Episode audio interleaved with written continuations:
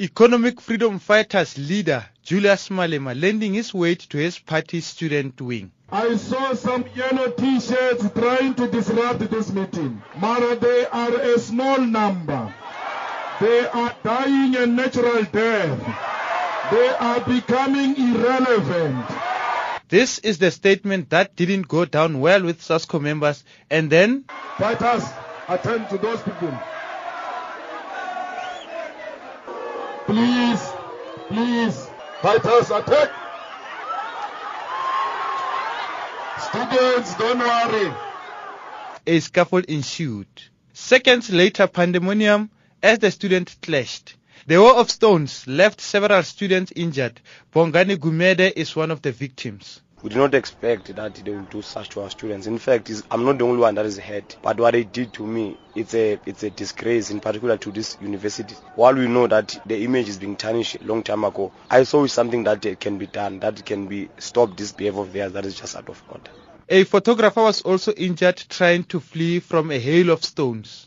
Students had this to say. Um, what happened today was just a disgrace because the E- uh, the ANC what did was so out of control. When this happened, I felt very embarrassed myself. What happened today, it was very bad. Out of a blue, there was a group of ANC students attacking EFF. So the situation was, was out of order. It was very bad. It was horrible. Economic Freedom Fighters student representatives claim they were provoked. Taton Tulenyani is EFF branch secretary at TUT. We were very disappointed about the act that was uh, conducted by SASCO uh, because ours was to host the CIC and mobilize for our students. But uh, due to the anger of losing power and being attached to power so much, uh, we have seen how they react uh, when it comes to losing power. And for us, we like to conscientize our students going to elections that uh, from what happened, they must make a right choice and decide. Uh, because uh, we cannot uh, answer to hooligans.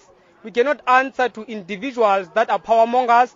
SASCO student representatives also say they were provoked. Shirimba Matimba speaks on behalf of TUT SASCO. This is our campus. You see, wh- wh- when we're done here, we're going to sing to bus terminal. We sing everywhere we want to sing.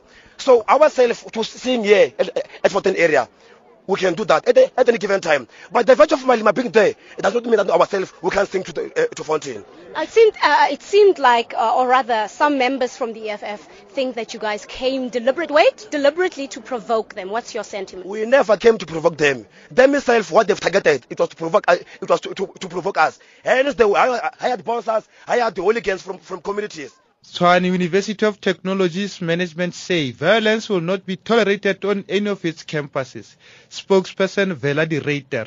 They did not follow the protocol of obtaining permission to visit the campus for either promotion or rally like they wanted to have today. Any external party who would like to visit the campus should apply within a certain period ahead of the function and once approval has been granted they need to follow the rules and regulations of the institution and one of the requirements is that no academic activities will be disrupted and then of course no, no violence will be tolerated on any of our campuses.